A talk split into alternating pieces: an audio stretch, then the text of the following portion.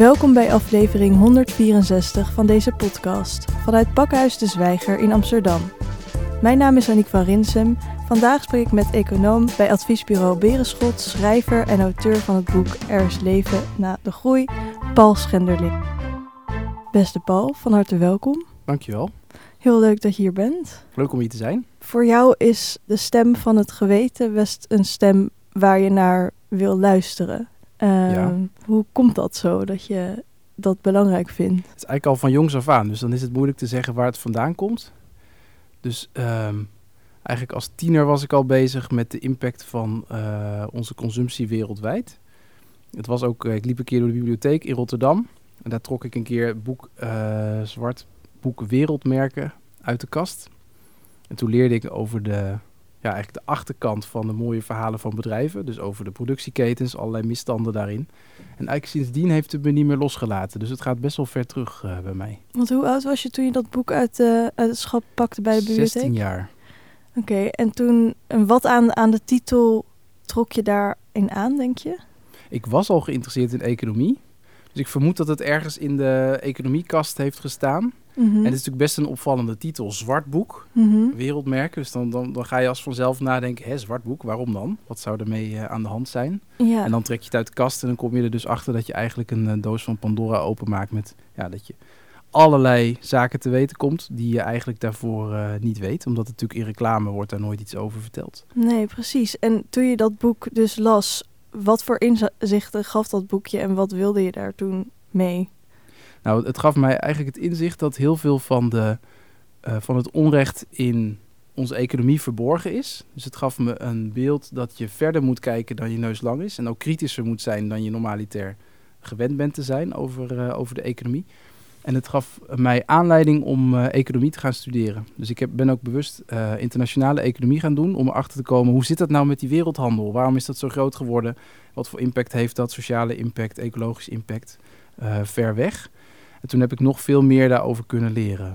Heel interessant, want je zou ook kunnen denken als je zo'n boek leest, dat je dan denkt, oké, economie, ehm, kijk, die wetenschap is dus iets waar ik heel ver van weg wil blijven, want het is best wel duister. Maar jij dacht dat dus niet. Jij dacht, ik weet misschien wel weten waarom het dan zo in elkaar steekt. Ik wilde weten waarom en ik had gelukkig ook wel van voorbeelden gehoord van economen die daar echt verandering in eh, hadden gebracht. Dus ik denk met name aan Jan Timbergen, dat is toch wel eh, de enige Nederlandse Nobelprijswinnaar in de economie. Die echt heel erg zich heeft ingespannen voor internationale samenwerking, voor het eerlijker maken van handel. En ook aan mensen als Bob Goudswaard, eh, de econoom uit de jaren 80, die al pleit voor de economie van het genoeg. Dus ik wist al wel van, er gaat misschien een donkere wereld achter schuil, maar je kunt er als econoom echt wat betekenen om het eh, beter te maken. En hoe kan je dat dan als econoom doen? Nou, om te beginnen door eh, ook vragen te stellen bij de vanzelfsprekendheden in onze economie. En ik denk dat de twee grootste vanzelfsprekendheden in onze economie vandaag de dag zijn globalisering en groei. Dat zijn eigenlijk, ja, die zijn zo vanzelfsprekend, die worden eigenlijk ook bijna nooit ter discussie gesteld. En ehm, als ze ter discussie worden gesteld, dan zijn er altijd meteen eh, economen die zeggen: ja, maar je, je kunt het wel ter discussie stellen, maar het kan gewoon niet anders. Het is een natuurwet, dit is goed voor ons, we moeten dat zo laten. En je kunt als econoom er wat aan doen door eigenlijk in het vakgebied van binnenuit die kritiek te leveren en ook te laten zien, het kan wel degelijk anders. En we kunnen onze economie ook echt op een andere manier vormgeven, zonder dat het meteen tot chaos leidt, wat dan een beetje het doembeeld is wat veel economen schetsen. Ja, want je hebt dus het boek geschreven, Er is leven na de groei. Ja, Ehm, want hoezo ehm, zou er geen leven zijn na groei? ja. Nou, de, de, de, titel is inderdaad al een statement op zich, omdat eigenlijk heel veel economen mensen bang proberen te maken als we zouden stoppen met groei. En er zijn eigenlijk ehm, ja, twee of drie dingen waar, waar economen mensen mee bang maken. Het eerste is altijd, het gaat meteen ten koste van onze welvaart. Het tweede is, het werkt niet, dus het milieu wordt er niet beter op als we minder groeien, want we hebben juist geld nodig om te investeren eh, in een beter milieu. En de derde reden is altijd, ja, we hebben onze verzorgingsstaat hebben we ook gebouwd op economische groei. Dus als we stoppen met groeien, dan stort de verzorgingsstaat in elkaar. Nou, dat zijn eigenlijk drie eh, argumenten die je bang maken, waardoor je misschien ook als argeloze lezer of luisteraar denkt, ja, nou dan moet ik daar maar, eh, moet ik dat niet eens overwegen. En eigenlijk is de titel van het boek al een uitnodiging van, ga dat nou eens wel overwegen. Dat zou best nog wel eens anders kunnen zijn dan je denkt. En hoe zou dat dan anders kunnen zijn dan je denkt? Nou, ik, eigenlijk het hoofdargument uh, richt zich wat mij betreft echt op de discussie... kunnen we onze economie vergroenen in combinatie met groei? Nou, er zijn dus economen die beweren... we hebben economische groei nodig om te kunnen vergroenen. Want hè, dan gaan we investeren in allerlei technieken... en dan wordt, ons, uh, wordt onze economie schoner van. Mm nou, het, uh, eigenlijk is het omgekeerde waar. Dus als je gaat kijken naar de bewijzen uit de wetenschap, die zijn allemaal vrij recent. Dus er zijn ook, ja, wel redenen om aan te nemen dat heel veel mensen daar nog niet van weten. Maar de, de argumenten uit de wetenschap zijn eigenlijk dat vergroening en groei niet goed samengaan. Uh, sterker nog, uh, dat groei ook telkens een heel groot deel van de baten van vergroening ongedaan maakt. Ja, want gaat groei eigenlijk automatisch gepaard met meer vervuiling? Als je, als je niks zou doen, dus je zou bijvoorbeeld ook geen overheidsbeleid voeren, dan is op, uh, op de meeste milieuindicatoren een verslechtering te zien als de economie groeit. Dus het energieverbruik gaat omhoog, het materiaalverbruik gaat omhoog, meestal gaat het land- en waterverbruik ook omhoog. En uh, als je helemaal niks zou doen, zou het CO2-uitstoot uh, ook omhoog gaan. En als je wel wat beleid voert, dan is het mogelijk om in enige mate de CO2-uitstoot te verminderen in combinatie met groei.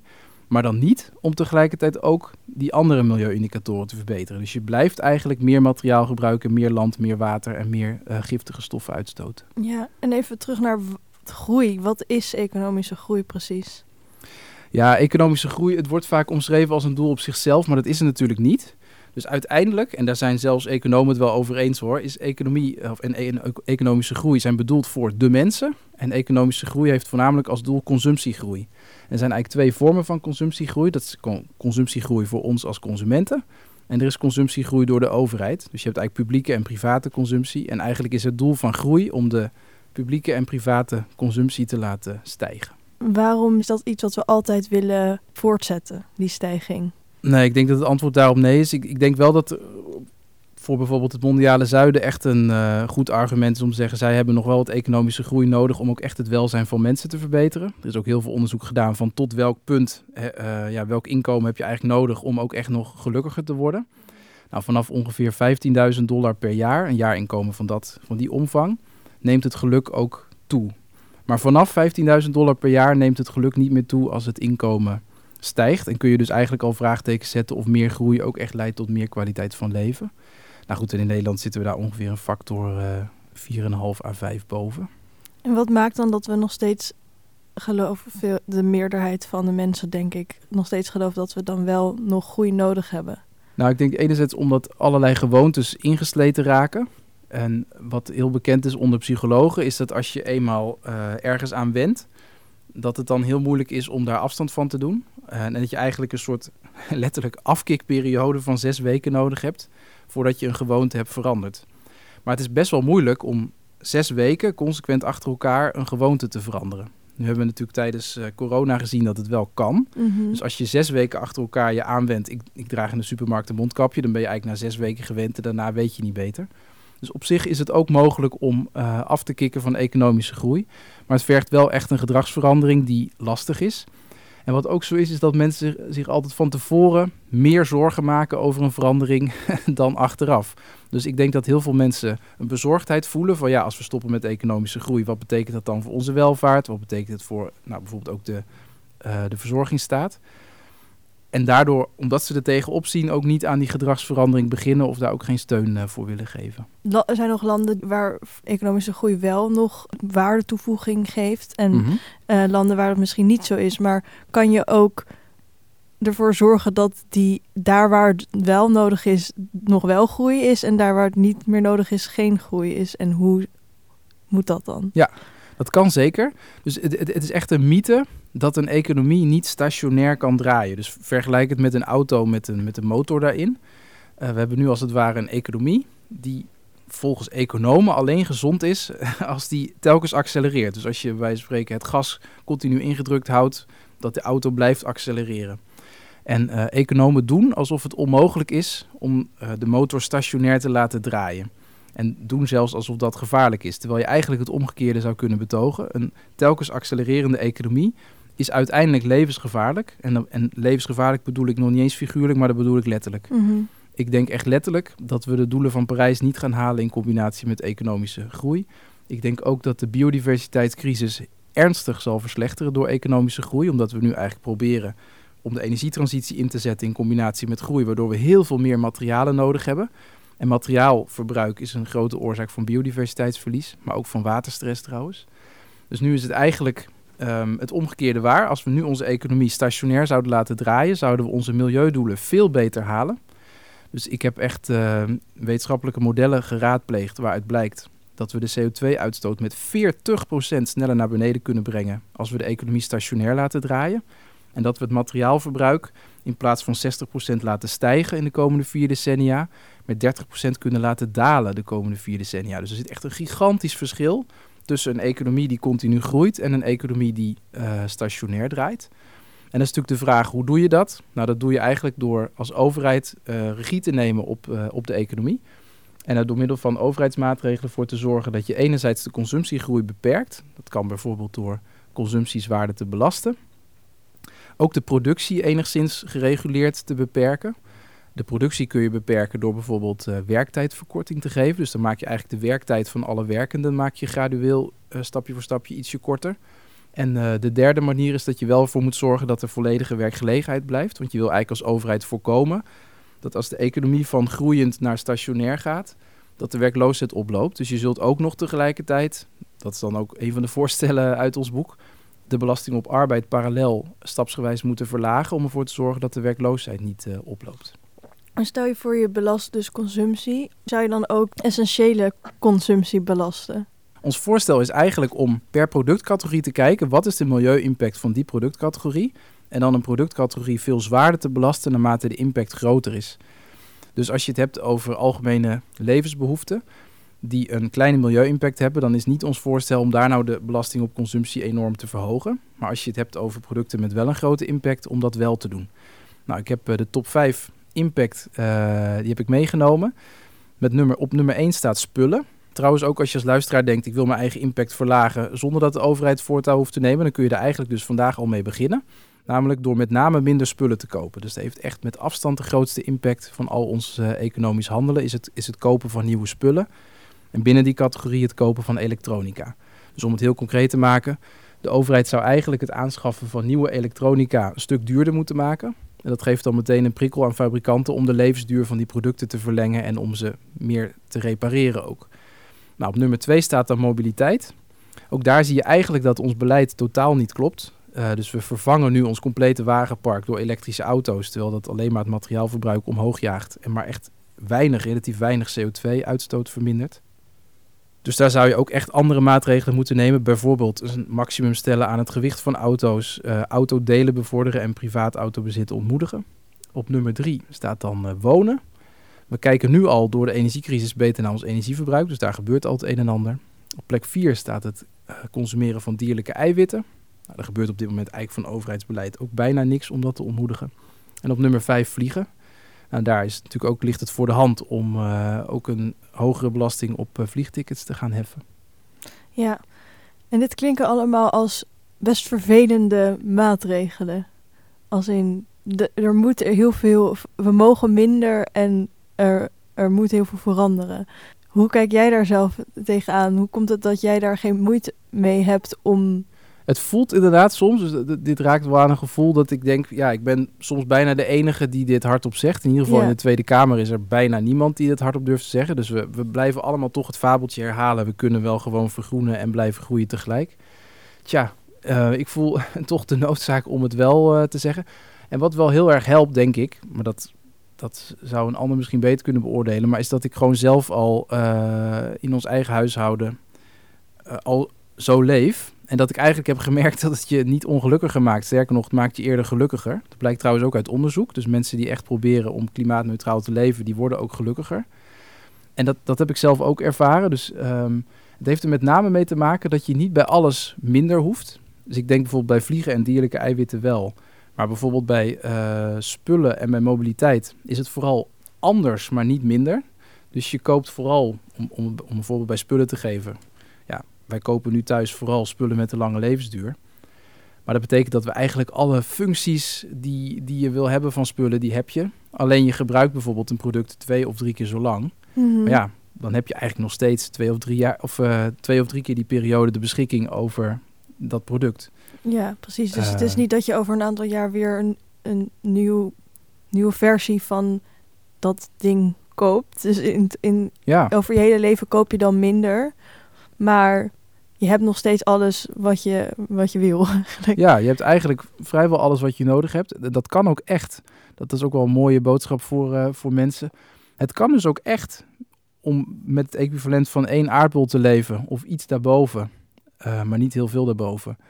En eigenlijk nog steeds gewoon van heel veel eh, handige producten gebruik te maken. Alleen je moet echt vaker repareren bijvoorbeeld. Dus ik, ik heb zelf, dat was een van de grotere stappen die ik persoonlijk moest zetten. Ik was best wel onhandig. Heb echt mezelf moeten oefenen om handiger te worden en beter te leren repareren. Of aan andere mensen om hulp te vragen om te helpen repareren. Dus dat was, dat was nodig. Maar eerlijk gezegd ben ik daar ook eerder blijer om. Want ik heb weer wat geleerd en ik ben weer creatiever geworden. Dus ook daar Mhm. voel ik me niet echt minder om. En bij mobiliteit is het eigenlijk ook van ja, je komt nog steeds van A naar B. Eh, is prima zelfs. En ook nog goedkoper overigens. Want een eh, auto in bezit hebben is veel duurder dan een auto eh, delen. Of met het openbaar vervoer reizen. Dus ook daarvoor gold eigenlijk, ja, het was een andere manier van mobiliteit, maar niet per se minder. Terwijl je bijvoorbeeld echt bij vliegen, dat is dan de nummer 5 in de top 5, ja, daar heb ik wel echt gewoon heel rigoureus gezegd, ik vlieg niet.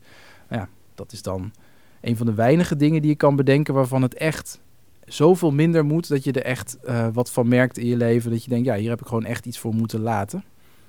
Dus dat is dan eh, een van de weinige dingen.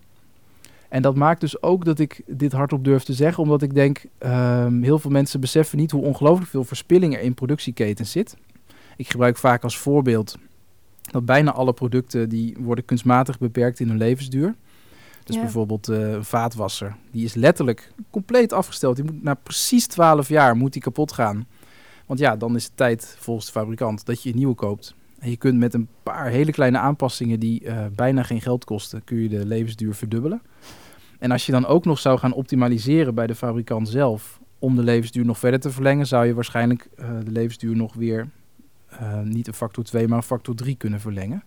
Dus dat betekent eigenlijk dat als je bijvoorbeeld naar elektronica kijkt, wat toevallig, of niet toevallig, de, de productcategorie is met de allergrootste negatieve milieu-impact, dat we eigenlijk de impact met de factor 3 kunnen reduceren, zonder dat we daar nou echt in welvaart op achteruit gaan. Want we blijven die producten immers gewoon gebruiken. Mhm. Alleen we gebruiken ze langer, we repareren ze vaker en we zullen ze vaker met elkaar delen. Ja, dan denk ik, wow, een factor 3 verschil. Dat is trouwens ook wat ik net bij die eh, getallen noemde. Die getallen vind ik best wel belangrijk. Dus 40% extra CO2-reductie en een materiaalverbruik wat niet 60% stijgt, maar 30% daalt. Het gaat echt over tientallen procenten verschil. Met eigenlijk een ingreep die ons nauwelijks wat kost. Het is vooral een andere mindset, andere gewoontes aanleren. Ik noemde net al het belang van gedragsverandering. Ik denk dat dat echt super belangrijk is. En vooral ook een overheid die ons daar een handje bij helpt. In plaats van ons aan ons lot over te laten en zeggen van ja, jullie moeten vooral eh, een beter milieu begint bij jezelf. Je moet het allemaal zelf doen. Daar geloof ik dus niet eh, zo in. Maar ik heb ook al bijvoorbeeld een verschil in, als ik naar mijn vader en naar mij kijk, dan is hij ook al veel meer opgevoed met als iets kapot gaat, dan ga je het repareren. Terwijl ik veel eerder denk van, Ja. oké, het is kapot, het moet een, een, een, nieuw, een nieuwe versie.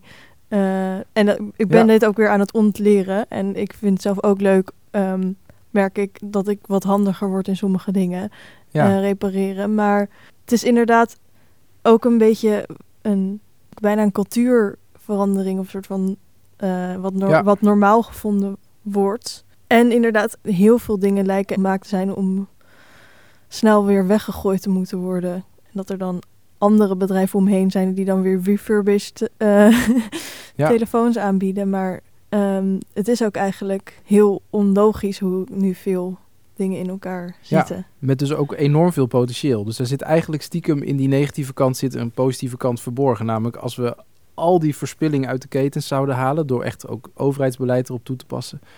ja, dan kun je dus ongelooflijk veel bereiken... zonder dat je heel ver terug hoeft in welvaart. En ik denk dat dat ook een van die dingen is die de titel verklaart. Ja, leven na de groei. Zo van ja, het kan eigenlijk met, bij heel veel van die categorieën die ik noem... kan je met groot gemak heel veel winst behalen... En dan komt er ook nog een bonus. Dat is trouwens ook een bonus die ik in mijn eigen leven heb ervaren. Dus als je alle producten koopt met een lange levensduur. En je hebt geen eigen auto in bezit. En je vliegt amper. En je gebruikt wat minder dierlijke eiwitten. Dan hou je dus ook gewoon 10 tot 20 procent jaarlijks op je huishoudboekje over. Dat was in ieder geval waar mijn vrouw en ik op uitkwamen. Dus mijn vrouw en ik konden allebei 20 procent minder gaan werken. Ja, dat was nog gewoon een bonus, een toegift. Wij konden allebei een dag minder werken. Ik ben veel meer vrijwilligerswerk gaan doen. Ik zie eh, mijn familie en vrienden veel vaker. Dus ja, dat was eigenlijk ook nog heel erg fijn van die uh, omslag in mijn leven. En dat is eigenlijk iets wat zich ook niet beperkt tot gewoon één huishouden. Dat kun je eigenlijk als je dit uh, in heel Nederland zou toepassen. Is onze schatting, en dat is trouwens onderbouwd door uh, de modellen van drie peer-reviewed economen, economische artikelen. Dan zouden we dus ook collectief 10 tot 20 procent minder hoeven werken voor een vergelijkbare levensstandaard. En dat betekent dus heel concreet uh, een werktijdverkorting voor alle Nederlanders, waarbij we een halve dag tot één dag in de week minder hoeven werken, over ongeveer 10 tot 20 jaar tijd. En, en wat is daar precies voor nodig om dat te bereiken? Ja, wat echt nodig is, en dan kom ik toch weer terug bij dat eerste idee, wat gewoon echt wel essentieel is. Zonder dat idee Mhm. gaat het denk ik niet lukken. Uh, dat is toch dat we ver vervuilende productcategorieën een stuk zwaarder gaan belasten. Um, daarmee bereik je eigenlijk twee dingen. Dat consumenten hun consumptiepatroon gaan verschuiven van vervuilende naar minder vervuilende producten. En het tweede wat je bereikt is dat uh, consumenten veel beter gaan nadenken van ja, als ik dit product koop, het is best wel duur in de aanschaf, dan wil ik ook echt dat het een goed product is. Dus consumenten zullen veel beter gaan, gaan uitzoeken wat zijn producten met de lange levensduur. En ze zullen bovendien ook echt een sticker op het product willen hebben, dit product is reparabel. Want als een product niet reparabel is en het is wel duur in de aanschaf, dan denk je bij jezelf, ja ho even, Mhm. uh, dat, dat is gewoon super inefficiënt. En wat dat weer zal doen, is dat het een prikkel geeft aan bedrijven om al die verspilling uit de keten te halen. Dus je gaat eigenlijk een uh, bonus zetten op bedrijven die de levensduur verlengen. En je zet eigenlijk een, een straf, een strafkorting op uh, producten die snel stuk gaan. En daarmee kun je eigenlijk die enorme verspilling, die ik zelf schat op een factor 3, in ketens, in ieder geval de, de goederenketens, dus de, de spullen die je fysiek vast kan pakken, die kun je daarmee drastisch reduceren. En als je dat eenmaal hebt gedaan, dan kom je in het proces dat je, nou, om die winst ook vast te houden, dus om ervoor te zorgen dat daarna niet weer de consumptie gaat stijgen, zodat we die winst ongedaan maken, zou de overheid dan door middel van werktijdverkorting de vrije tijd die je daarmee overhoudt kunnen teruggeven aan mensen. Om het heel concreet te maken, om dat ook gewoon praktisch voor mensen te maken. We nemen die, die vaatwasser. Um, en dit is trouwens ook eentje die ik letterlijk thuis heb toegepast. Dus ik, ik weet ook dat die klopt. Uh, nou, die gaat 12 jaar mee en gaat dan stuk. Dat is gepland. Stel, die gaat 24 jaar mee. Ofwel omdat je hem repareert. Ofwel omdat je het enige model op de markt koopt dat wel 24 jaar meegaat. Want ik heb het zelf uitgezocht. Er is één model vaatwasser die wel uh, dubbel zo lang meegaat. Wij zijn zelf trouwens ook begonnen in het kader van dit project. Met een consumentenorganisatie die consumenten advies geeft. Welke producten duurzaam zijn gemaakt en een lange levensduur hebben. En dan zou je dus eigenlijk met de aanschafprijs van één vaatwasser. Uh, of de aanschafprijs maal anderhalf zou je twee keer zo lang kunnen doen. En dat betekent dus eigenlijk dat je geld overhoudt als huishouden. En dat betekent dat als je die, dat geld zou omzetten in vrije tijd, dat je eigenlijk vrije tijd overhoudt. Mhm. En dat is eigenlijk het basale, simpele mechanisme waarmee je van een economie die groeit overgaat naar een economie die niet meer groeit. Want als we met z'n allen ietsje minder gaan werken, dan neemt de productie af. En als de productie afneemt, dan zal dus ook de economische groei langzaam tot stilstand komen. En de overheid kan dat dus samen met sociale partners, dus met werkgevers en met vakbonden, in een heel geleidelijk proces vormgeven door heel goed te monitoren van wordt die verspilling uit de ketens gehaald, uh, levert dat ook de benodigde welvaartswinst op, dan kunnen we ook nu gradueel de werktijd gaan verkorten. En dan komt dan de economische groei langzaam uh, tot stilstand. Maar dus met behoud van werkgelegenheid, met behoud van welvaart en met een enorme welvaartswinst. Dus het is echt een win-win-win. Um, waar je als overheid op kunt sturen. Dus die hele mythe dat, dat, als een economie stationair draait, dat alles dan misgaat, die, die slaat echt nergens op. Maar stationair draaien, dat is dat het eigenlijk um, doorgaat zoals het nu is, toch? Ja, klopt. Um, maar wat jij beschrijft is eigenlijk uh, terugschakelen. Of ik weet niet zo goed hoe ik dit in deze metafoor moet, moet Ja, gooien. dat is waar de voet van het gas halen. Of in ieder geval je zorgt dat de, de snelheid van de economie gelijk blijft... in plaats van dat die telkens sneller wordt. Mm -hmm. Om in de metafoor van de auto te blijven. Dus die auto die blijft gewoon 100 km per uur rijden. Die hoeft niet elk jaar nog sneller. Mm -hmm. En als je het in uh, economische termen vertaalt... dan is een stationair draaiende economie... betekent dat de koopkracht van alle mensen gelijk blijft. Dus hij neemt niet meer toe, maar hij neemt ook niet af. Mm -hmm. um, en de productie blijft ook gelijk. En in dit voorbeeld wat je net schetste, bleef dus de koopkracht gelijk, maar krijgen we wel meer vrije tijd erbij. Ja, ja dat is eigenlijk waarom het een win-win is. Dus de koopkracht die neemt inderdaad niet af doordat je wel verspilling uit de keten haalt. Maar je haalt eigenlijk dezelfde hoeveelheid functionaliteit of nut of hoe je het ook noemen wilt, haal je Mhm. daaruit. Nou, tegelijkertijd neemt inderdaad de vrije tijd toe. En je milieu-impact is veel beter. Vandaar dat ik spreek van die win-win-win. Dat je eigenlijk veel dingen tegelijk kan verbeteren. Mits je dat heel goed managt. Dus je moet wel zorgen dat eh, de, de resterende werkgelegenheid eerlijk over de mensen verdeeld wordt. En ook dat is iets waar werktijdverkorting bij helpt. Omdat je dan als het ware het aantal beschikbare banen eerlijk blijft verdelen over het aantal mensen dat werk eh, zoekt. Waarom zouden we eigenlijk meer vrije tijd willen? ja, nou, het, is, het is iets waar Nederlanders heel erg van houden. Dus Nederlanders zijn al kampioen vrije tijd in Europa. Dus dat zegt iets over wat wij belangrijk vinden. En waarom mensen dat willen, dat, als ik dat zelf aan collega's vraag, want die gaan ook massaal minder werken, dan zeggen ze altijd, nou, ik wil meer tijd voor mijn eh, gezin, voor mijn familie, voor mijn vrienden. En ik wil vrijwilligerswerk doen, want ik wil de wereld beter achterlaten dan ik de wereld aantrof. En daar is gewoon vrijwilligerswerk super belangrijk eh, in. Dus dat zijn een beetje de redenen. En dat betekent dus helemaal niet dat betaald werk niet belangrijk is. Dus dat moet ook een plek hebben in je leven. Maar het hoeft ook weer niet ehm, ja, het leeuwendeel van je leven te zijn of zeg maar de hoofdplaats van je leven zijn. Het is gewoon één van de belangrijke zaken in je leven. En ik denk dat ehm, werktijdverkorting mensen dus kan helpen om die work-life balance goed te vinden. Net zoals nu al heel veel mensen daar eigenlijk behoefte aan hebben. En het is ook wel interessant dus dat vrijwilligerswerk dan niet binnen die economische groei valt. Maar betaald werk Ja. wel. Ja. Eh, hoe kijk jij daar tegenaan? Het is eigenlijk een politieke keuze. En die keuze kunnen we dus ook anders maken. Dus je zou eigenlijk ook kunnen stellen, we hebben nu in dit boek gefocust op eh, één transitiepad. Dus ik heb net een transitiepad genoemd. De belasting op eh, consumptie gaat omhoog, de belasting op arbeid gaat omlaag. We gaan de werktijd langzaam verkorten en dan gaat de economie langzaam afkoelen tot eh, stationair. Dat is ook een andere optie. Wat je ook kan doen, is de belasting op consumptie omhoog doen en telkens een beetje laten stijgen nog. En die belastingopbrengst gebruiken om de publieke sector groter te maken. En door de publieke sector groter te maken kun je dus ook heel veel dingen die nu vrije tijd zijn, of die we nu, waar we nu van zeggen, ja, ehm, dat moet je gewoon doen in je vrije tijd. dus allerlei goede doelen, werkzaamheden, eh, de voedselbank, er zijn heel veel voorbeelden van te noemen. Maar die zou je dus eigenlijk door die stijgende belastingopbrengst op een belasting op consumptie ook publiek kunnen maken. Dus je, we zouden er ook voor kunnen kiezen, dat is een politieke keuze om te zeggen, we maken de private consumptie, dus dat is zeg maar de consumptie van ons als consumenten, maken we stapsgewijs steeds kleiner. En we maken de publieke consumptie stapsgewijs steeds groter. En dan wordt eigenlijk het aandeel van de publieke sector in de economie groter. Overigens zal dan wel, dan wel het BBP blijven groeien. Echter, er, het is wel een reden om aan te nemen dat dat veel beter is voor het milieu. Omdat heel veel eh, goede doelen en publieke dienstverlening is super arbeidsintensief. Dus er gaan enorm veel uren in zitten. Maar het is heel materiaal-extensief en ook heel energie-extensief. Dat wil zeggen, dat kost maar heel weinig energie en materialen. En dat is een reden om aan te nemen dat ook die tweede optie, dus dat tweede scenario naar uh, een economie die niet langer de aarde uitbuit, dat dat ook goed mogelijk is. Waarbij we eigenlijk zeggen, we vinden deze publieke diensten vinden we zo belangrijk. Zorg, onderwijs, cultuur, de voedselbank, die willen we gewoon publiek met elkaar regelen. Dat is op zich ook uh, een prima mogelijkheid.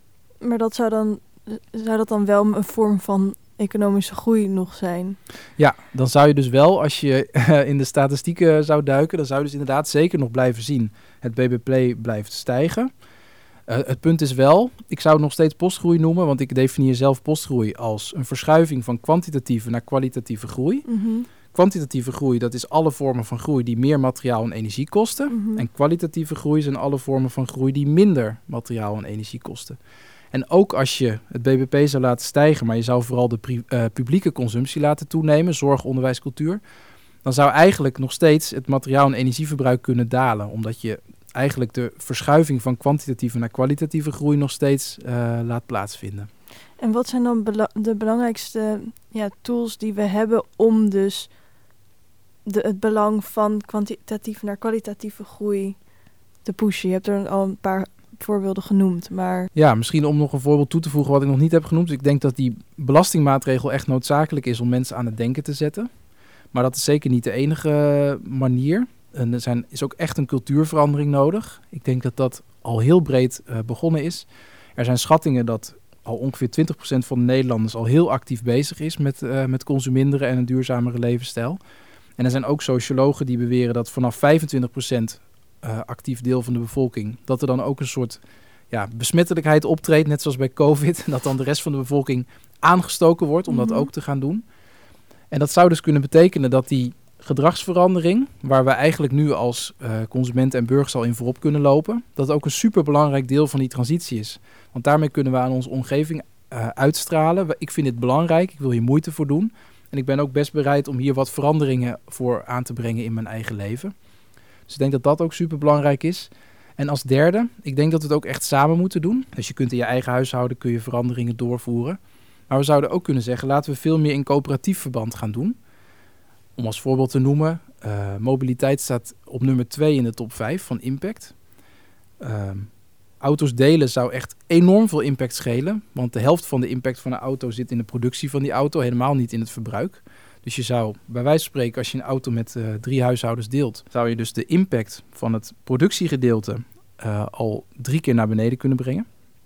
Nou, daar zouden dus allerlei coöperaties kunnen vormen om dat te stimuleren. Net zoals we nu al zien met energiecoöperaties, zo krijgen we in de toekomst misschien warmtecoöperaties.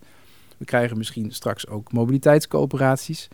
Als we nog even creatief verder denken, waarom geen kledingcoöperaties? Dat we kleding op een creatieve manier gaan roleren, zodat je wel andere kleren aan kunt hebben zonder dat je een hogere milieu-impact hebt. Je kunt misschien ook wel wooncoöperaties eh, starten, zodat je met meerdere generaties onder één dak woont. Ja, je kunt eigenlijk best wel super creatief ook in nieuwe coöperatieven gaan denken. Eh, iets wat in Amsterdam ook gebeurt. Dus een van de mede-auteurs van ons boek eh, Er is leven naar de groei is ook actief in de Commons-beweging, dus de coöperatieve beweging in Amsterdam. Ja, zo zie je dus eigenlijk dat behalve wat je als overheid kan doen, wat je als individu kan doen, kun je ook superveel doen door gewoon samen te werken in je eigen omgeving. En wat zijn alle dingen die jij eh, doet in je vrije tijd en in je niet-vrije tijd om Ja. hierover na te denken en Ja. mee bezig te zijn? Ja, iets waar ik super enthousiast eh, over ben, dus wat ik zeker genoemd wil hebben, is dat wij hebben een nieuw collectief opgericht. Die zou ik kunnen zeggen, een soort coöperatie ook. Die heet Just Enough. En wij werken samen, eh, we, we vormen als het ware een beweging die betrokken burgers helpt om te kiezen voor producten die eerlijk en duurzaam zijn gemaakt en een lange levensduur hebben. En we hebben een samenwerking opgezet met een Britse partnerorganisatie, die heet de Ethical Consumer, dus ethische consument in het Nederlands. En die doen al sinds 1989 onafhankelijk onderzoek naar productieketens. En dit is dan toch een beetje waar het kleine jongetje mij enthousiast van wordt. Want nou, toen ik Ja. 16 was, ik stond in de bibliotheek. Het ging over de verborgen impact van onze producten in het buitenland. En dan blijkt er dus gewoon een fantastische organisatie in de UK te bestaan. Met 200.000 leden. Die hier onafhankelijk onderzoek naar doen. Die dit transparant maken en betrokken burgers helpen om voor de goede bedrijven te kiezen. En weg te lopen bij de slechte bedrijven. Mhm. Nou, dat werk willen wij naar Nederland gaan halen. Eh, en we hebben ook een exclusief partnerschap met die Britse organisatie. We mogen eigenlijk al hun 40.000 productbeoordeling gaan vertalen naar het Nederlands. En we gaan dan ook zelf onderzoek doen naar Nederlandse bedrijven om het onderzoek van onze partnerorganisatie aan te vullen. Nou, dus daar gaat best wel wat vrije tijd voor mij ook in zitten. En we zoeken natuurlijk ook gewoon heel veel vrijwilligers om ons te helpen met vertalen. En, maar ook met het opzetten van acties. Dus onze Britse partnerorganisatie die doet ook boycotts. En die, die schrijven ook brieven aan overheden om eh, de wetgeving aan te scherpen, dat soort dingen. Want hoe bepaal je of een product ethisch is? Of, ehm, want ik, kan, ik heb bijna een soort idee dat geen enkel product, productieketen helemaal ethisch is. Oh, nou dan heb ik goed nieuws. Er zijn echt bedrijven, vooral de kleinere bedrijven, die echt from scratch beginnen. Dus die zeggen van ik neem geen bestaand businessmodel over. Ik maak echt een compleet nieuw businessmodel. Die echt de hele keten op een totaal andere manier eh, inrichten. En hoe je erachter kunt komen is door gewoon eigenlijk de keten eh, ja, terug te traceren tot de bron. Eh, daar zijn ook wel wat verplichtingen voor. En je kunt eigenlijk die, ja, dat heet dan een paper trail. Dus je kunt gewoon helemaal nagaan waar komt uiteindelijk de grondstof vandaan, welke leveranciers zitten daartussen. En je kunt op basis van eh, samenwerking met partners in die landen kun je ook nagaan in hoeverre de productie daar echt verantwoord is.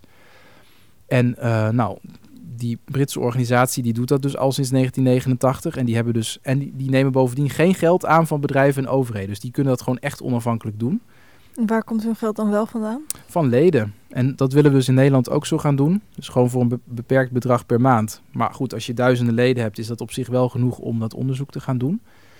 En het leuke is dus, wij stuiten dus niet alleen maar op bedrijven die het slecht doen en die je ja, het liefst zou willen mijden. Maar wij vinden dus ook die pareltjes van bedrijven, vaak de kleine bedrijfjes, die iets fantastisch aan het doen zijn. Bijvoorbeeld het be- het bedrijf eh, Chocolate Makers uit Amsterdam. Op onze boekpresentatie hier in Pakhuis hebben we Chocolate Makers ook uitgenodigd om eh, iets te vertellen over hun chocola. Die hebben eigenlijk het totale businessmodel van de chocola op zijn kop gezet. Die pakken het totaal anders aan. Die geven een, uh, een prijs voor cacao per ton die een factor 2 tot 3 hoger is dan de gemiddelde wereldmarktprijs voor cacao, waardoor boeren echt een veel beter inkomen hebben. En ze halen het daarna per zeilschip hierheen om maar even aan te geven hoe ver die gasten gaan om die keten helemaal duurzaam te maken, zowel sociaal als ecologisch. En dat soort pareltjes, die halen we ook in ons onderzoek naar boven. En dan willen we dus gaan, gaan delen met onze leden van... hey, zoek je een uh, inspirerend cacao of chocoladefabrikant... Nou, dan kun je bijvoorbeeld voor chocolate makers kiezen. Wel echt mooi dat er zoveel ook al gebeurt met mensen die daar eigenlijk net als jij in staan. Namelijk het kan wel en mm ik ben er gewoon mee bezig. Hoe heb je dat vanaf dus je zestiende tot hoe oud je nu bent. 34. tot je 34 dus uh, zien veranderen om je heen. Nou, eigenlijk pas sinds de laatste vier jaar. En dan ben ik gewoon even heel eerlijk. um, ik heb me, een tijd lang heb ik echt wel uh, om me heen gezien dat we nou bijna waren gaan geloven dat er geen alternatief was. Dat ik zoveel mensen om me heen zag die dachten van ja, globalisering en groei, ja, dat zijn gewoon gegevenheden, daar kunnen we niet omheen. Uh, ook tijdens mijn economiestudie heb ik eigenlijk gewoon vrijwel geen bijval gehad dat het ook anders kon. Dus dat hele idealisme was eigenlijk weg. En ik zie eigenlijk vanaf 2018 dat het idealisme weer een beetje terug is. Je ziet het ook wel in de, in de enquêtes die je onder Nederlanders houdt. Zie je ook echt een scherpe kentering vanaf 2018 dat veel meer mensen dit belangrijk vinden. En dat allerlei mensen ook aan het nadenken zijn. Ja, dat oude paradigma, dat is super versleten. We moeten naar een nieuw paradigma toe. Nou, zoals ik al zei, 20% van de mensen die wilden echt heel actief een voortrekkersrol innemen. Maar in totaal 70% van de mensen is al bereid om uh, haar of zijn gedrag te veranderen. En dat is echt iets van de laatste paar jaar. En ik denk dus ook dat het nu echt tijd is om door te pakken. En uh, ja, samen met de overheid, maar ook natuurlijk met huishoudens en coöperatieven die veranderingen in gang te zetten. En hoe was dat dan voor jou al die jaren daartussen, van je zestiende tot vier jaar geleden, dat er om je heen heel weinig idealisme was? Heb je het zelf wel eens verloren? Nooit echt verloren. Dus ik, ik heb heel veel toen met vrienden daarover gesproken. Ik denk dat dat wel heel erg geholpen heeft. Ook om je daar niet uh, helemaal alleen in te voelen. Je hebt gelukkig ook altijd NGO's gehad die daar wel aandacht voor zijn blijven vragen. Dus ik ben in die tussenliggende periode ook actief geweest voor verschillende NGO's, onder andere Amnesty. Dat ik dacht van ja, oké, dat zijn dan de clubs die een beetje tegen de stroom inroeien en die toch aandacht vragen voor de dingen waar veel te weinig aandacht voor is. En ik heb ook altijd wel vrienden gehad die daar zeker ook gewoon tegen de stroom hebben ingegroeid. En nu hebben we, en dan zeg ik dan een beetje zeg maar van uh, die vrienden die ik heb en, en ik, eindelijk het gevoel, we, we roeien niet tegen de stroom in. Nee, sterker nog, wij zitten eigenlijk op de voorkant van een golf. En dit gaat gewoon veel groter worden. We hebben de tij enorm mee. Om je een illustratie te geven, ik ben zelf nog steeds een beetje verbaasd dat dat kan. Maar ons boek kwam uit en binnen een maand zijn we benaderd door drie ministeries, door grote bedrijven, door politieke partijen, door media, door grote universiteiten. Dat je echt denkt van, huh? Van deze partijen, allemaal uit de gevestigde orde, had ik nooit verwacht dat ze zo snel zouden reageren op een vrij radicaal verhaal, denk ik. Mm -hmm. En dat ze daar gewoon interesse in hebben en gewoon ons uitnodigen, kom daar eens over vertellen. Nou, dan denk ik, ja, dat is wel echt super tof aan onze tijd, dat we nu gewoon de tijd wel mee hebben. Dit zijn dus allemaal grote, belangrijke, gevestigde partijen, maar uh, als ik naar je werk kijk, dan heb ik ook het idee dat je ook heel erg geïnteresseerd, geïnteresseerd bent om juist deze onderwerpen ook bij iedereen eigenlijk um, begrijpbaar en interessant ook te maken. Want ja. het vorige boek wat je schreef, Hoe handel ik eerlijk, dat heeft ook bijna een soort van self-help-achtige ja. sfeer, die titel. Dus ja, hoe kijk je daar tegenaan? Ja, ik, ik vind het enorm helpen als gewoon ook bottom-up die verandering op gang komt. Daar, ook daar is de afgelopen tien jaar best veel cynisme over geweest. Van ja, is het nou echt wel zo dat het helpt wat wij als individuele consument veranderen? En uh, ja, mijn antwoord is er toch een beetje. Ik heb er best veel over nagedacht. Van het helpt misschien in fysieke zin weinig. Dus als je gewoon de totale impact optelt uh, van 20% van de mensen die gaan consumeren, dan is dat misschien uh, opgeteld getalsmatig weinig. Maar de culturele invloed die daarvan uitgaat is ongelooflijk groot. Want het zijn gewoon trendsetters geweest. En die, die trend die gaat nu gewoon doorzetten. En dat zijn eigenlijk ook de mensen die nu, uh, weet ik veel, aan de borreltafel of op een verjaardag of tijdens de lunch met collega's, eigenlijk al laten zien aan de, aan de anderen hoe het ook kan. En die daar al heel inspirerend in zijn. Dus ik heb zelf altijd best wel geloofd in die culturele kracht van een minderheid die het anders doet. Ook al is het nog maar een minderheid. Uh, vandaar dat ik ook inderdaad heel veel van mijn tijd nog besteed aan gewoon naar zaaltjes gaan. Of twee of drie keer per week ben ik gewoon in een zaaltje te vinden om gewoon met mensen in gesprek te gaan.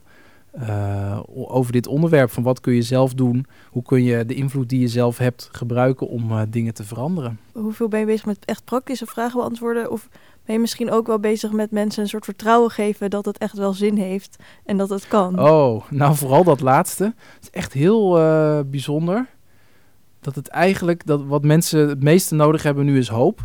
En dat klinkt wel gek, want je zou denken van mensen hebben behoefte aan praktische handvatten, maar dat eigenlijk weten mensen dat al wel. En van de noodzaak weten de meeste mensen ook wel. Misschien niet zo urgent als het echt is, maar wel al best wel veel. Ja, mensen zijn vooral de hoop aan het verliezen op dit moment. Dat is dus best, wel erg. Dat mensen gewoon al ja, om zich heen zien gebeuren van de grote gevestigde krachten die bewegen te weinig. Uh, het kan alleen maar te laat zijn of dat, dat de impact gewoon niet groot genoeg gaat zijn. Dus ik ben vooral ook bezig om het realisme aan te brengen dat er inderdaad, nou, heel veel nodig nog is. En dat we echt veel te weinig doen, want dat klopt gewoon helemaal. Maar dat het tegelijkertijd ook best wel in de onderstroom veel aan het veranderen, uh, veranderen is. En dat sociale veranderingen veel sneller gaan over het algemeen dan um, fysieke veranderen en praktische veranderingen. Ja. En hoe komt het dat jij dan die hoop hebt om weg te geven? Ja, misschien ook wel door um, naar de geschiedenis te kijken. En ook te kijken met een bril um, dat een minderheid een hele grote culturele kracht uh, heeft. En daar, en daar gaat gewoon best wel veel inspiratie van uit. Dus uh, ik vind zelf bijvoorbeeld de Joodse traditie heel inspirerend. Dus die hebben eigenlijk als enige uh, grote religie, maar ook eigenlijk in hun tijd waren ze het enige volk die één dag van de week niet meededen aan de economie. En dat is best wel bizar. Dat je gewoon een, uh, een religieuze wet hebt die dan zegt: Oké, we gaan gewoon één dag van de week gaan we lekker feest vieren, gaan we lekker genieten. En iedereen mag eraan meedoen. Um, en we gaan één dag niks produceren. Dus we gaan gewoon echt uh, één dag lang de economie volledig terzijde schuiven. We gaan nu gewoon echt leven. En we gaan uh, het goede leven met elkaar vieren. En dat is eigenlijk ook een soort daad van verzet tegen een economie die alles overheerst. Alsof zeg maar uh, produceren het enige doel uh, in het leven is. En je ziet dat dat soort bewegingen, en nu geef ik maar één voorbeeld, uh, heel erg aansluiten bij de menselijke natuur. Gewoon wat mensen echt willen, is niet leven voor de economie. Dus we, we werken om te leven en niet andersom. Dus ik heb zelf best wel veel fiducie dat als je ook naar de geschiedenis kijkt, dat als je echt aan mensen zou vragen van wat wil je echt, waar ligt je diepste behoefte, dat mensen dan zullen aangeven, natuurlijk, uh, het leven zelf is belangrijker dan produceren en de economie. Dus ik heb best veel vertrouwen dat we tot dat inzicht gaan komen. Mijn voornaamste zorg is, zullen we op tijd zijn? Dus dat we dat inzicht gaan bereiken, dat weet ik bijna zeker. Dat gaat gewoon deze eeuw wel gebeuren. Alleen als we ja, te laat zijn, dan kan de schade al best wel heel groot zijn. En dat is gewoon wel heel treurig en uh, beangstigend soms. Mm -hmm. uh, dat, dat is gewoon een superspannende vraag van onze tijd. Wat denk je dat het belangrijkste is wat er voor moet gebeuren, zodat we wel op tijd zijn? Ja, dan kom ik toch weer terug bij die cultuur. Ik heb het volgens mij best wel vaak al genoemd. Ik ben best wel van het beleid. Dus ik, ik daar loop ik al tien jaar in rond in dat werkveld. En ik geef al heel lang uh, advies aan ministeries en dergelijke. En toch denk ik natuurlijk, het overheidsbeleid is heel hard nodig. Sterker nog, het is een randvoorwaarde.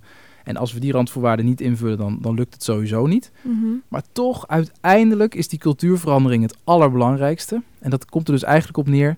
De gesprekken die we met elkaar voeren. Uh, wat we met elkaar normaal vinden. Onze sociale normen. Uh, waar we voor leven. Dus eigenlijk uiteindelijk zelfs die existentiële vraag van waar leef je nou eigenlijk voor? Wat vind je nou echt belangrijk in het leven? Die vragen en hoe mensen die vraag beantwoorden voor zichzelf, dat is uiteindelijk het allerbelangrijkste. Ja. En ook daar heb ik best wel een reden tot hoop trouwens. Uh, want als je dat in enquêtes aan nu aan mensen gaat vragen, dan zien we sinds 2018 voor het eerst dat er meer Nederlanders zeggen: ik leef voor immateriële waarden. Uh, bijvoorbeeld voor sociale relaties of voor zingeving en betekenis dan voor materiële waarden. Uh, voor hoe welvarend je bent. Dus je ziet daar echt een kentering al in het denken. En ik denk dat die kentering voortzetten, dat dat echt met afstand het belangrijkste is om, uh, om dit tot een blijvende verandering te maken. Ja, want als dat verandert, dan maakt dus die gesprekken over beleid maakt dat hele andere gesprekken. Als we onze ja. waarden hebben veranderd. En wat doe je nog meer om men, meer bewustwording hierover te creëren? Nou, wij zijn ook uh, bezig met het beïnvloeden van beleid. Dat doen we vanuit een uh, netwerkorganisatie Postgroei Nederland. Dat zijn eigenlijk ook de twaalf deskundigen die betrokken zijn geweest bij het maken van dit boek. En we zijn met z'n twaalf en we zijn van elf verschillende politieke partijen. Om ook even aan te geven hoe breed het draagvlak eigenlijk al is voor een nieuw economisch paradigma. En wat we doen is, we doen heel veel lezingen en trainingen. Dat doen we voor, voor overheden, maar ook voor bedrijven en voor media en voor onderwijsinstellingen. Om eigenlijk het postgroeigedachtegoed verder te verspreiden. En we geven ook heel concreet advies. Dus als er een, ministerie is of een groot bedrijf die willen zeggen... ik wil eigenlijk anticiperen op een economie die niet eeuwig blijft doorgroeien. Hoe kan ik dat het beste doen? Dan geven we daar advies over. En wat ik echt heel tof vind, is dat we gewoon merken nadat het boek is uitgekomen... dat we al zoveel vragen krijgen vanuit heel verschillende kanten van bedrijven en overheden enzovoort, om al hierover na te denken. Wat eigenlijk al laat zien dat het nieuwe paradigma al een beetje aan het doorbreken is. Wat is voor jou dan de waarde van het leven op deze aarde? Ja, dus ik, vind, ik denk dat daar heb ik best wel veel over nagedacht ook. Ik heb er zelf wel eens een keer een podcastserie over gemaakt. En ik denk zelf dat ertoe doen, dus van betekenis zijn, dat zou voor mij persoonlijk de belangrijkste waarde zijn. Dus als ik van betekenis kan zijn, en dat is altijd in relatie tot anderen. Dan, dat is voor mij de allerbelangrijkste waarde. En of ik daar nou voor betaald word of niet, dan maakt het me eigenlijk alweer veel minder uit. Het is, het is best leuk om betaald te worden voor iets, zodat je ervan kan leven. En dat is natuurlijk ook nodig. Maar uiteindelijk is gewoon die betekenis van betekenis zijn belangrijker dan, dan al het andere, denk ik. En wat maakt dat je dat zo betekenisvol vindt, denk je? Ehm, ja, dat je daarmee ook ten dienste staat van iets wat groter is dan jezelf. En daarmee dus eigenlijk ook, uh, ja, niet meer zo stil hoeft te staan bij je eigen kleine zorgen of overwegingen of misschien zelfs wel angsten. Want ik kom ook, ja, wat ik al zei, best wel in de zaaltjes heel veel mensen tegen die een beetje verstrikt zitten in hun eigen angstbeeld. En dat, dat vind ik trouwens ook super logisch, uh, want dat zou ik zelf ook zitten. Waar het niet dat ik continu meer kijk naar wat kan dan mijn bijdrage zijn aan het grotere geheel. Waardoor eigenlijk mijn eigen kleine vragen een klein beetje naar de achtergrond gaan, een klein beetje gerelativeerd worden van, nou ja, maar als ik toch mijn bijdrage lever, dan heb ik er alles aan gedaan en dan hoef ik niet die hele last op mijn schouders te nemen van hoe het dan afloopt. Dan heb ik gewoon mijn bijdrage geleverd en dan mag ik gewoon met vertrouwen afwachten hoe het dan uh, afloopt uiteindelijk. In het allerbeste scenario, hoe ziet de economie en de, hoe wij omgaan met de wereld er over tien jaar uit? Oei, tien jaar, dat is best wel heel snel. In ons boek houden we een beetje een termijn aan van, van 20 jaar, dat je echt flink verandering kunt maken. Maar op zich, in, in tien jaar kun je al best wel een eind zijn. Wat, wat ik bijvoorbeeld hoop uh, over tien jaar, is dat we gewoon eigenlijk al bijna bij die nulgroei zijn. En dat daarmee dus eigenlijk onze milieu-impact al veel beter is geworden. Uh, dat we veel minder CO2 uitstoten, veel minder uh, materiaal gebruiken. Maar nog belangrijker, dat eigenlijk die sociale verandering, die meestal sneller gaat dan alles in de praktijk brengen, dat die sociale verandering echt alweer veel verder is dan nu. en ehm, waar zou je dat dan bijvoorbeeld aan kunnen merken? Nou, ik denk eigenlijk dat gewoon de beweging dat mensen al vrijwillig zullen gaan kiezen om minder te werken, dat die beweging gaat doorzetten. Uh, dus dat, dat je dat eigenlijk over tien jaar ook al kan zien. Dus dat die work-life balance, maar dus eigenlijk ook gewoon de economie versus de rest van je leven balans, dat die voor veel mensen al, uh, beter zal zijn, omdat mensen daar vrijwillig voor kiezen. Maar ook gewoon dat mensen veel opener met elkaar het gesprek aangaan. Uh, wat vind ik echt belangrijk en waarvoor wil ik ook echt uh, de beperkte uh, CO2-budget of materiaalbudget dat ik heb inzetten. Dus dat mensen een veel bewustere afweging maken. Um, als niet alles kan, omdat we dat voor de toekomst van de aarde en ook van toekomstgeneraties belangrijk vinden om ons een beetje in te houden. Waar willen we dan nog wel gebruik van maken en waar nemen we bewust enige afstand van? Of wat gaan we dan minderen? Of waar gaan we meer repareren? Of waar gaan we de, de levensduur van verlengen? Of wat gaan we met elkaar delen? Al van dat, allemaal van dat soort vragen. En ik denk dat het nu al super gebruikelijk is dat uh, iedereen een impact maakt of een, uh, een afweging maakt in het stemhokje en een prijs-kwaliteitsafweging in de winkel als je iets koopt. Maar dat we die beide afwegingen in het stemhokje, maar ook gewoon van wat we kopen, gaan verbreden. Oh ja, maar wacht. Er is niet alleen zoiets als prijs en kwaliteit of koopkracht, wat nu toch in het stemhokje en in de winkel best wel bepalende factoren zijn. Nee, ook de toekomst staat op het spel. We wegen dat gewoon mee in onze afweging. Tot slot, heb je nog een boodschap voor onze luisteraars? Ja, voor luisteraars heb ik echt als boodschap: ehm, probeer eens te bedenken hoe groot jouw impact op de cultuurverandering kan zijn. Dus probeer je niet blind te, staren op wat kan ik Ehm, qua tastbare impact bereiken in mijn eigen omgeving anno nu. Als je daarna gaat kijken, dan is de kans best wel groot dat je denkt, ja, maar ja, ik ben maar zo klein en ik, ik kan maar zo weinig. Maar je moet bedenken dat eigenlijk uh, sociale veranderingen um, besmettelijk zijn. Dus dat als jij onderdeel bent van een cultuurverandering en als jij uitstraalt naar je omgeving, ik ga het echt anders doen en je laat dat zien in je keuzes en dat het je ook wat mag kosten, dat het dan zomaar kan zijn dat jij twee mensen aansteekt dat die twee mensen ook weer twee mensen aansteken. En dat dat misschien over tien jaar heeft bijgedragen aan de belangrijkste cultuurverandering die we nodig hadden. Dus met andere woorden, probeer je als het ware voor te stellen dat je onderdeel bent van een grotere beweging. Dan zul je ook echt zien van, hey, dit, dit, dit heeft betekenis. Mijn bijdrage doet ertoe. Ik hoop echt dat mensen dat, uh, dat zullen zien. Heel veel dank, Paul Schenderling. Graag gedaan. Beste luisteraars, dit was aflevering 164 van de podcastserie van Pakhuis de Zwijger. Wil je meer weten? Kom dan naar de boekpresentatie van is leven naar de groei op dinsdag 22 november om 8 uur in Pakhuis de Zwijger. Bedankt voor het luisteren en tot de volgende keer.